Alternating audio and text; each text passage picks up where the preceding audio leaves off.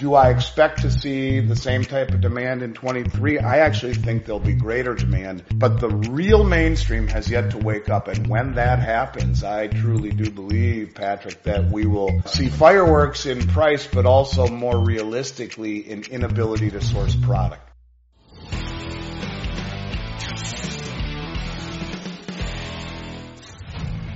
Please join us for our next live stream Sunday, January 29th at 9 p.m. Eastern. We'll go over current events, past guests, and of course gold and silver news. Once again, our next live stream will be Sunday, January 29th, 9 p.m. Eastern. See you then. Hello again, everyone, and welcome to another edition of Silver Bullion Television, SBTV. I'm your host, Patrick Vieira. Andy Schectman joins us today. Andy is the president of Miles Franklin, which has been in business since 1990 over in Minnesota. And they maintain an A plus rating with the Better Business Bureau and are one of less than 30 companies worldwide to be approved by the U.S. Mint as an authorized reseller of U.S. Mint products. And we're delighted to have Andy join us once again today. It's time to saddle up and silver up for Andy Schectman. Andy, welcome back to SBTV. How are you doing? Patrick, it's wonderful to see you, my friend. It's been too long, and uh, I'm well. I hope you are. You're looking good, and it's good to be back. Thanks, Andy. Appreciate that. You're looking well too, and um, I know Miles Franklin has been doing very well, so I hope for continued success there. And Andy, I want to start off by asking you, how was the demand for retail silver and gold in 2022, and what is your outlook as far as retail demand for 2023? Retail demand in 2022 was more or less unlike any anyone in the industry has ever witnessed. Um, interestingly enough, and emblematic of the name of, of the company you represent, the majority of all of the demand that we saw in 2022 and in 2021, and really going all the way back to 2020, uh, kind of uh, emblematic of this renaissance in silver demand. It, it literally was probably 95% or greater in silver.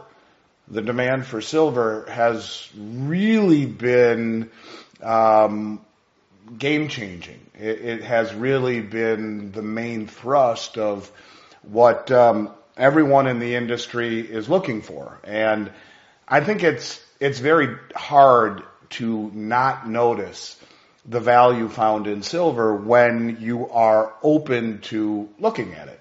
You know, the mainstream is, is more or less still completely void of any participation in hard assets. And although I think there will come a time when they will indeed have no choice but to look at what hard assets bring to the table, um, at this point, what you have seen is, is a renaissance in silver demand from the pimple on the elephant. Um, the elephant is still fully invested in equities and, and in bonds and in real estate and in believing that the road to retirement is traditionally paved with traditional assets like stocks, bonds, and mutual funds and whatnot. But I will simply say to you that we've seen an expansion, but the real stark difference is the massive demand for silver. One of the things that I found most interesting about 2022 was the United States Mint calling us in June or July of the year. Now we're one of only 27 authorized resellers in the in the world and telling us that they were going to curtail production of gold, eagles, and buffaloes by 50% heading into the second half of the year, which really made no sense to us. And so you had high premiums on gold, eagles, and buffaloes as well, even when the demand was wholly for silver and silver products. So, um, interesting times. There has been uh, a little greater demand uh, lately for gold, but over the last three years, Patrick, the demand for silver is off the charts. And it's four or five X of anything that anyone in this industry has ever done, at least 2022 was. And, um, I really don't see much signs, uh, much in the way of, of signs of, of it abating here in 2023. The real demand will come when the public wakes up, when the elephant wakes up and says, my God, you know, we had a 25% nearly drop in, in the S&P or 22 or whatever in the S&P. Last year, the, the supposed uh, safe part of our portfolio, the bond portfolio is down 16% on the 10-year treasury, the biggest drop in the history of the 10-year treasury. So all in all, that 60-40 split that we see so pervasive in, in finance here in the West, 60% equities, 40% bonds was a disaster in 2022. And with the way things are looking now, you know, do we see more of the same or even worse here in 2023? And if we see that, you know, for the first quarter, the first two quarters, at what point does the public wake up and say, my God, it's time to pull some money out of the traditional assets? And where do we put it? Well, you don't have to look too far to see the value you find in silver in particular. An asset that is depleting in nature, that has expansion in use cases dramatically in, in, in green and digital and in um, uh, electronic, all of the things that we need silver for in an asset that is depleting in nature um, and has experienced a renaissance in monetary demand. I mean, you have to really try hard to not notice it. So, do I expect to see the same type of demand in 23? I actually think there'll be greater demand because what we've seen over the last couple of years has just been a reawakening of the hard money crowd, a slight expansion of the hard money crowd, but the real big wealth Granted, we did a couple of orders, both of which were north of $50 million this year from two separate people. I mean, that's unheard of. So you are seeing an expansion into the mainstream. But the real mainstream has yet to wake up. And when that happens, I truly do believe, Patrick, that we will uh, see fireworks in price, but also more realistically in inability to source product. Because the last couple of years have um, been really identified by difficulties um, securing product. While right now is the best product availability, availability I've seen in 36 months, um, and I attribute that to a few things, uh, namely during the holidays, I think after three years of being locked up and, and bound up with restrictions, it was the first time, the first Thanksgiving and the first Christmas in three years where, you know, really people could travel without restriction or fear. And that coupled with the 2023 allocations being released at the same time saw uh, a restocking of the shelves, if you will, where premiums have come down, availability is, is there. Uh, it's the best time to buy product, I think, in the last three years, but I truly do believe it's, it's short-lived because three years now, the main issue in this industry has been securing product at reasonable premiums. And um, premiums have been anything but reasonable in a historical context over the last three years. So is this a sweet spot or is this a, a sea change? I would argue this is a sea spot, uh, a sweet spot before uh, any type of sea change. And I think the next sea change will be the mainstream waking up and dipping a toe in the water because they have no choice but to pivot away from traditional assets. So I'm very optimistic on what 2023 will bring from a standpoint of business, not so optimistic as what it will bring in terms of economic and uh, geopolitical and social issues. But uh, crazy last few years, and I don't think we've seen anything yet, I guess is the easiest way to say it. If you're enjoying this interview with Andy Schectman and I, please consider subscribing to our YouTube channel and let the algos know you'd like to see more content like this. And if you'd like to learn more about systemic wealth protection, please do visit us at www.silverbullion.com.sg. Uh, but you know, Andy, we did sort of see premiums come down a bit in late 2022. What do you think helped those premiums to come down and do you see them to continue to come down? Yeah, again, I, I really do believe that if you go to Thanksgiving, it's like someone turned a light switch off.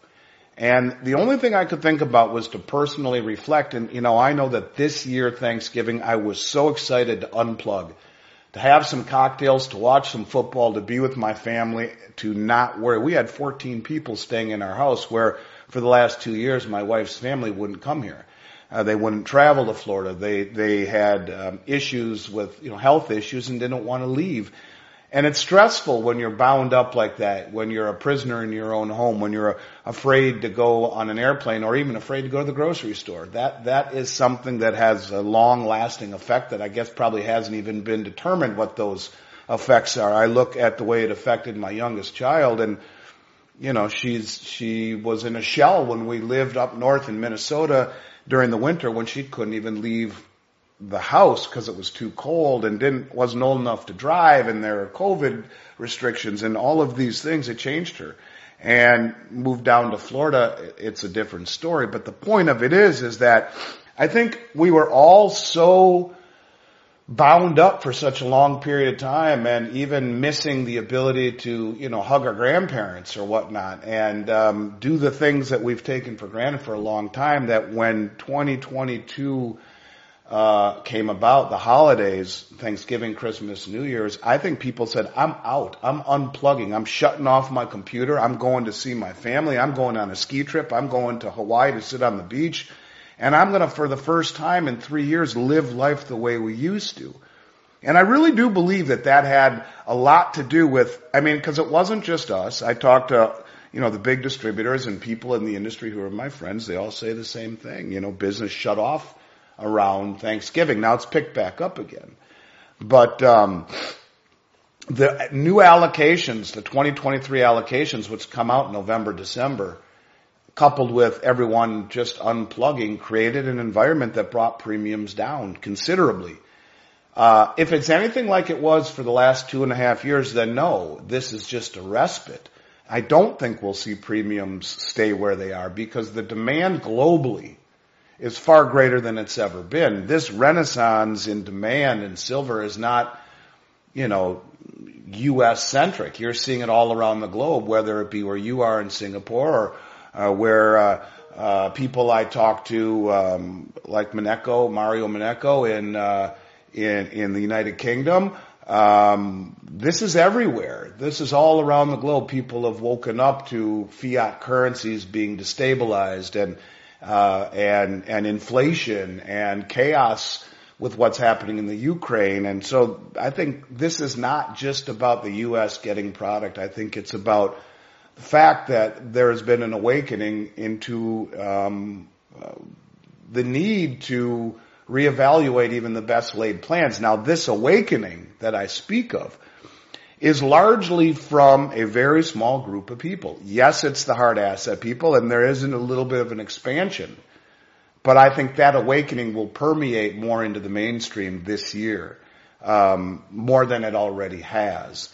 And but I will tell you, the slowdown from Thanksgiving to New Year's was extreme. It went from kind of like someone spraying you with a fire hose to, you know, um, completely shutting it off and getting dripped on. That's the way it was from all of the last three years and we hit Thanksgiving this year and bang, it just shut off. Now it's picking back up again, but that's the only thing that I could think of why we saw premiums drop so substantively, um, and availability just ramped back up. People were just unplugged and have had enough. So I don't think it's changed anything. I think it'll be more of the same here in 23. You mentioned product and, um, you know, with that, the Silver Institute, you know, they're calling for a very high silver demand, uh, especially on the industrial side. You know, Andy, should there, should industrial silver take up more of that, a bigger slice of the silver supply pie?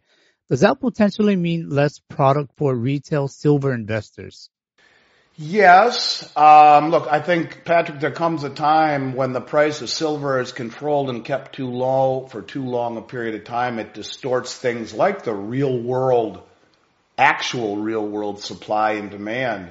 And in particular, when you're talking things like um, industrial, yeah, the Silver Institute surmises what a 200 million ounce shortfall. Uh, I've read that um, solar panel production could take the majority of all of the silver mined over the next 50 years. Um, all of that is true. Um, and when you talk about an expansion in green and digital applications globally, the need for silver is for real. But I also think it's important to understand that, you know, you look to a, a, a, the main sources of supply, like the LBMA, who came out recently and publicly said that if silver demand for delivery is like it was in 2022 that, and where we saw a unprecedented net outflow of over 10,000 tons silver out of the LBMA vaults. They say if demand stays like it did in 22, there won't be enough silver supply left in 23, where we see the lowest number of ounces held in the LBMA in their 140 year history since they started keeping records. We look at the drawdown of supply off of COMEX, where the registered category, which is the category where um, the bars are available for immediate delivery, that that category that really backs the open contracts, there's 33 million ounces there. India imported 300 million ounces this year.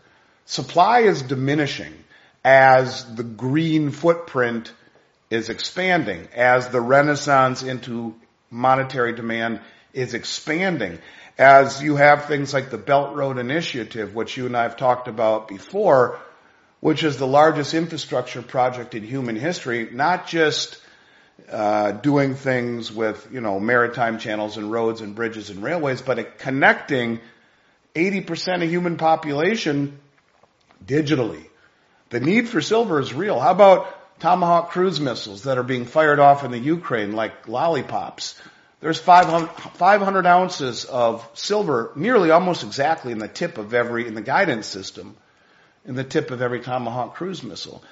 So whether you're talking military, uh, whether you're talking green, digital, um, the, the need for silver or monetarily to protect yourself, the need for silver is real. And what makes it so interesting is not only are the supply centers like the LBMA and the COMEX being bled down to record levels off of platforms that were never really thought of as delivery platforms. But at the same time, we're seeing the geologic footprint disappear. And Keith Neumeyer, who I know you've spoken to before, the CEO of First Majestic, will tell you that for 5,000 years it came out of the ground at 16 to 1, meaning 16 ounces of silver for every one ounce of gold.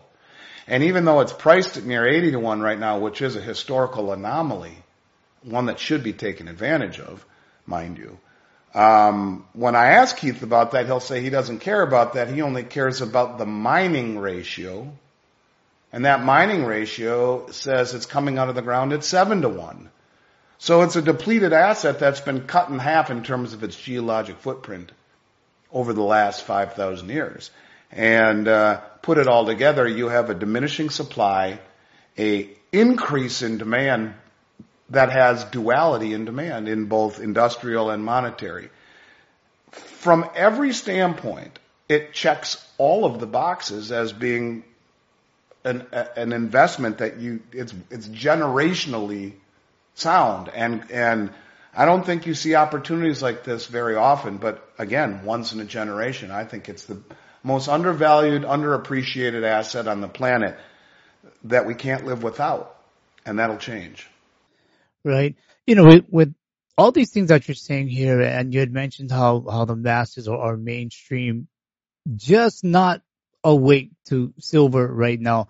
What do you think it's going to take for them to, to see all of these things that, that we're talking about here and finally, uh, be able to pull the trigger and start coming into to silver? I think the big money understands that people are only really motivated by price. People are too busy to open up the hood and look underneath and see the fundamentals. And, you know, what betrays the price and the rhetoric is the draw, drawdown of supply off the major exchanges. The only people that have the ability to draw down copious amounts of silver and gold from the main exchanges are those that are very sophisticated and very well heeled. You have very wealthy, sophisticated players that are closest not only to the money, but also to the information. And they know what's coming. And so they are using the suppressed price on COMEX to drain the coffers, to front run what is coming next. They are positioning. The biggest money in the world always front runs. The biggest money in the world always positions when the rest of the people are asleep, wondering why would they ever do that.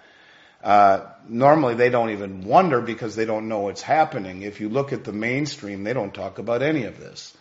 Um, you know, they should be talking about when they when they're talking about commodities, they should talk about how the LBMA is at at the lowest level of zinc or aluminum that they've ever had. 90% drawdown in zinc, a 75% drawdown in aluminum. At the same time, I see another article out of Reuters that says China claims they have 20% of the aluminum, global aluminum stockpiles. Who do you think's buying all this stuff? It's moving eastward. And it's moving to, to strong hands away from the West who suppresses price to make their currencies seem better and it's being used against us. When these at, when these commodities rally, in particular the monetary metals, it it signals weakness in the currencies, frailty, if you will, the the emperor wears no clothes type of deal. And um, I think the people will wake up when the price explodes, but the price will have exploded after the biggest money in the world has repositioned. And this is a game where if you are not a contrarian, I think ultimately you'll end up a victim. It's time for people to wake up and realize we are in the very late stages of this Keynesian experiment, which I think is, is going to end badly. Um, and precious metals are really, in my mind, one of the only places to safely put your money and it's not about return on it, it's about return of it. And yes, if you own enough gold and silver, you may be wealthy. But that's not why you buy it. I think gold and silver are wealth. And um, yeah, you own enough, you'll be wealthy. But that's not why you buy it. You buy it, I think, right now to get out of the way of the demolition of, of the world reserve currency. And I think that's coming. I really, truly believe the dollar is going to experience not only major competition globally for its reserve status, but also the ramifications of suppressing interest rates for so long and pumping so much money into the system, which has created massive distortions in asset prices and uh, misallocations of capital and resources. And as interest rates rise, we will feel that pain. The massive spike in interest rates hasn't been felt yet. It's never, they have never been this aggressive in raising rates. It usually takes about six months to funnel its way through the system. That puts us at about April or May when, pardon my French, the shit hits the fan here in this country. And I think it will. And people will wake up and be like, oh my God, wh- what do we do now? And looking to gold and silver. But remember, who's been taking possession of it for the last two years? Oh yeah, the biggest money in the world has been front running what is coming. And it, it provides less opportunity for those Johnny come latelys or very late in the game to position themselves when already the biggest money in the world has taken so much of the available supply off the shelves. Yeah, uh, you know, Andy, when when you talk about the U.S. dollar being the reserve currency, um, you know, with, with the dollar, a lot of people do expect it to sort of um, fade away, so to speak. They expect, you know, either a type of a new currency, maybe even a central bank digital currency to to come into play. Well, before we get there, of course, we have to go through a transitional period to get from here to there. What do you think that transitional period is going to look like from the US dollar to a central bank digital currency? Or have we, are we already in this transitional period? I don't know what the transitional period is going to be. I mean, look, you can see a transitional period already when you're seeing all of these countries launch their CBDCs. Um, you can see that you know the U.S. is already working on it. They're also working on something called Project Cedar, I believe, which is a cross-bank digital currency payment system. Uh, you're seeing the Project mBridge, which was a joint venture between the United Arab Emirates, China, and I want to say Singapore. I could be wrong about that third country. Uh, I do know that it is UAE and China, and I thought it was Singapore on the third country, but regardless, what it is is a, a, a cross-bank payment system that utilizes central bank digital currencies that sidesteps the SWIFT system. What you are witnessing, I really do believe, is a coalition of countries that are, are are gathering together to rally against the uh, the hypocrisy of the West, the sanctions of the West. Um, I think you will see more agreements that are being made globally outside the U.S. dollar. That's really the most important thing. And what rises from the ashes, I'm not quite sure, but there will be a transition, and I think it will ultimately be away from the U.S. dollar. When you see Saudi Arabia uh, not only making an admission that China is their their their most important trading partner in oil this year, but for the next 50, it's very telling. When you see Saudi Arabia saying we're going to join the BRICS nations, uh, this is very telling. When you see all of the 13 OPEC producing countries on the Belt Road Initiative, uh, this is very telling. You are seeing the chess pieces being put into place to challenge um, the dollar. Uh, and I, I think that, uh, that, that's happening. And you know, you, you get people talk about, well, how would the BRICS in all of these countries, which do represent a very significant portion of human population when you add the BRICS plus countries into it, the Shanghai Corporation Organization and the Belt Road, cumulatively, they're near 90% of human population. I hear people say, well, you know, the, the euro didn't work when you had all these countries together. You're right. But what will make this work, the rallying cry is to get all these countries together is against the, um, uh, the the Western sanctions and and um, the hegemony and the um, you know the what we the weaponizing of the dollar is bringing everyone to the table. What will make it work is what we've been told will will back the new BRICS currency, and that is commodities. They are going to use commodities, and in particular, I believe it'll be gold, uh, to back a new world reserve standard and to challenge the dollar. And that's what'll make it work. It's the rallying cry against, you know, the sanctions and the hypocrisy of the West that gets everyone to the table. It's the pledging of commodities to a new system. And I believe they will use this new distributed ledger technology, CBDC, to show the pegging to the world. The immutability, the veracity of what each country has pegged. And we've been told this by you know, by the Russians and the Chinese that not only will they issue, BRICS issue a new currency, reserve currency, but it'll be pegged to commodities. This is how you make it work. You give everyone equal footing at the table with, with what they've pledged to the system. Um, and I think it's coming because what has made the dollar the world reserve is the protection of the Saudi kingdom and OPEC as a result denominating oil in dollars globally. That is coming to an end. When that happens, the shit hits the fan, Patrick, and, and it's anyone's guess how it plays out, but I think if the whole world no longer needs to hold dollars and dumps them because they are now taking the petro yuan, uh, or the, the new BRICS currency or, or gold or whatever it may be, uh, it's a whole new ballgame because the demand for the dollar this, this synthetic demand that has been created since 1974 because the Saudis said, fine, you protect us, we'll denominate oil globally through OPEC, where 85% of all oil has been in dollars, yeah, it's going to be a, a, a, a generational shift. It, things are going to change the way that they used to be. For all of our lives in the United States, it's going to change. And, and really, we've been living above our means largely to the good graces of our foreign creditors and to OPEC. That's all changing. You know, speaking of uh, shifting uh, shifts and, and changes, um, can't help but to to take a look at what's going on in Davos. Um, how did this this group of generally unelected people seemingly construct a sort of like a coup against the majority of developed world governments and and take it over where governments pretty much are willfully following organizations like the World Economic Forum? It's it's very scary. Um, certainly, they don't. They're not representative of of the people in this country. It's it's a very scary thing. I have no idea how they were able to permeate their way into the system, but I guess money corrupts, power corrupts, and you're talking the wealthiest, most powerful people in the world.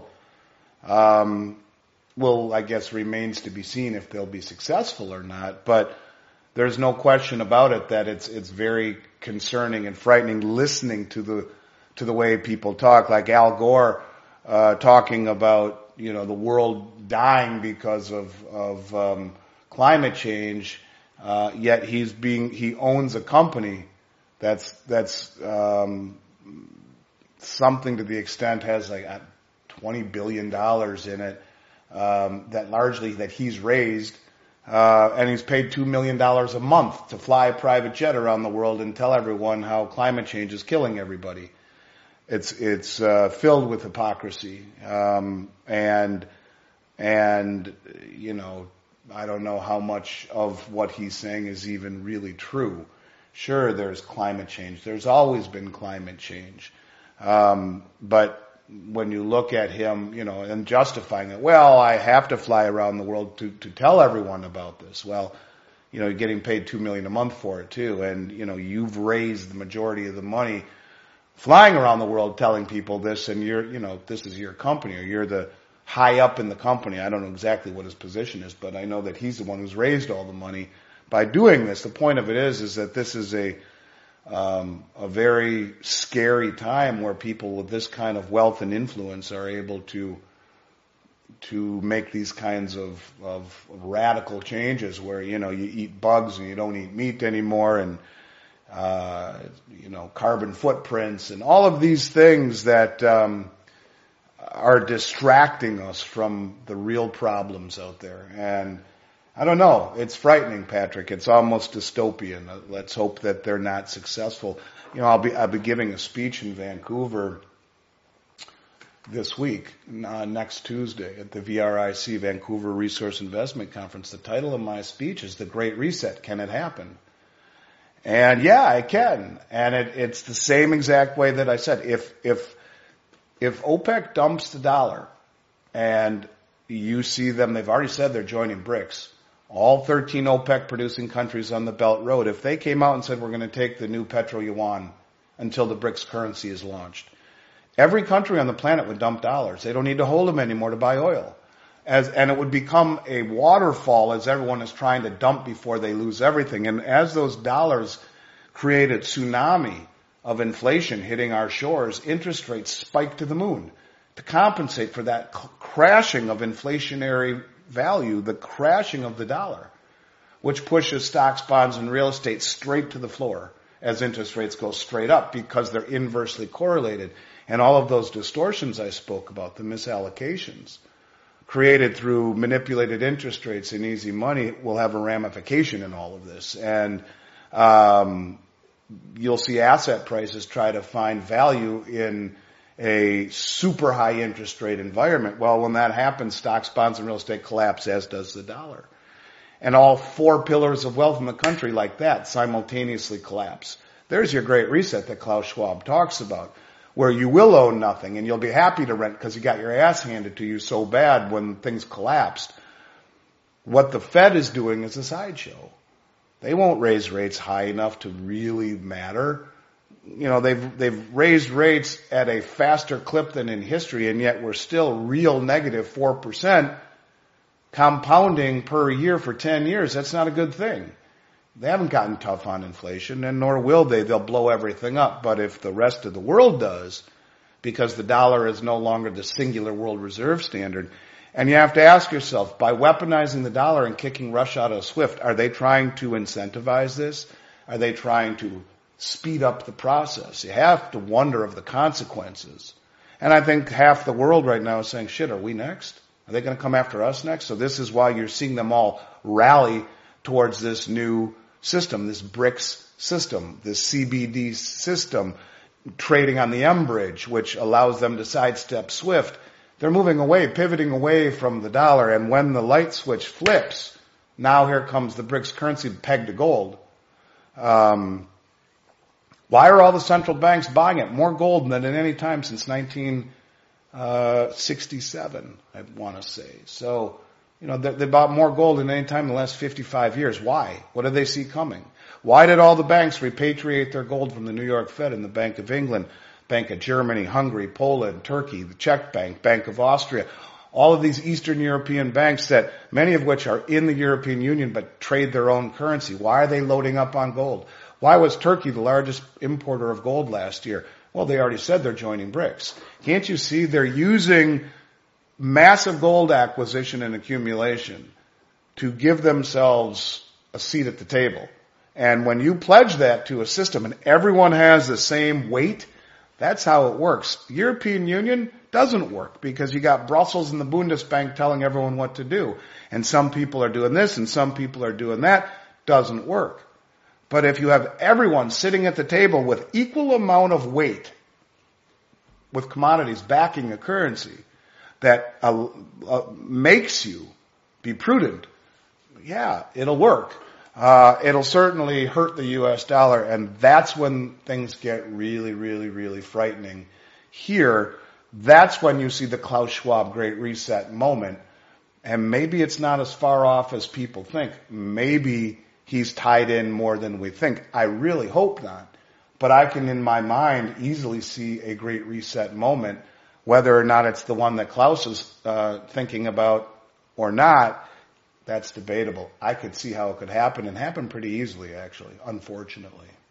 Andy, you've given us a, a lot to a lot to think about for sure, and I think I'll I'll wrap it up here and let the viewers think about these things. But before we head out, can you tell us about your company, Miles Franklin, and how they can help the good people out there?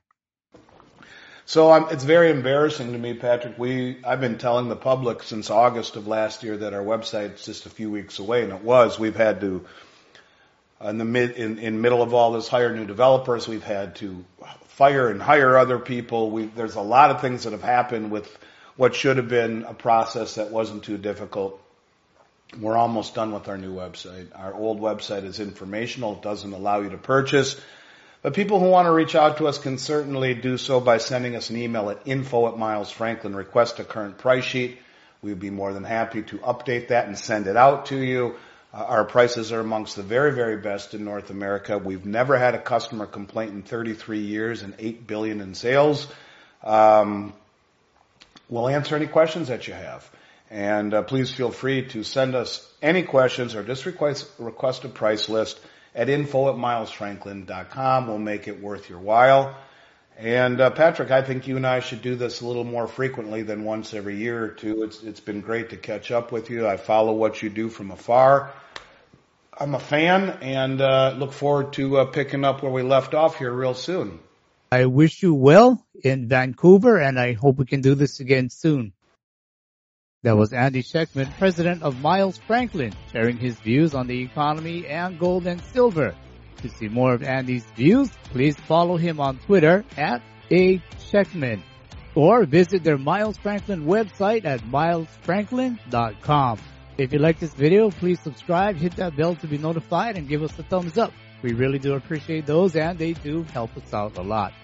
Audio only versions of this interview can be found on iTunes and Spotify.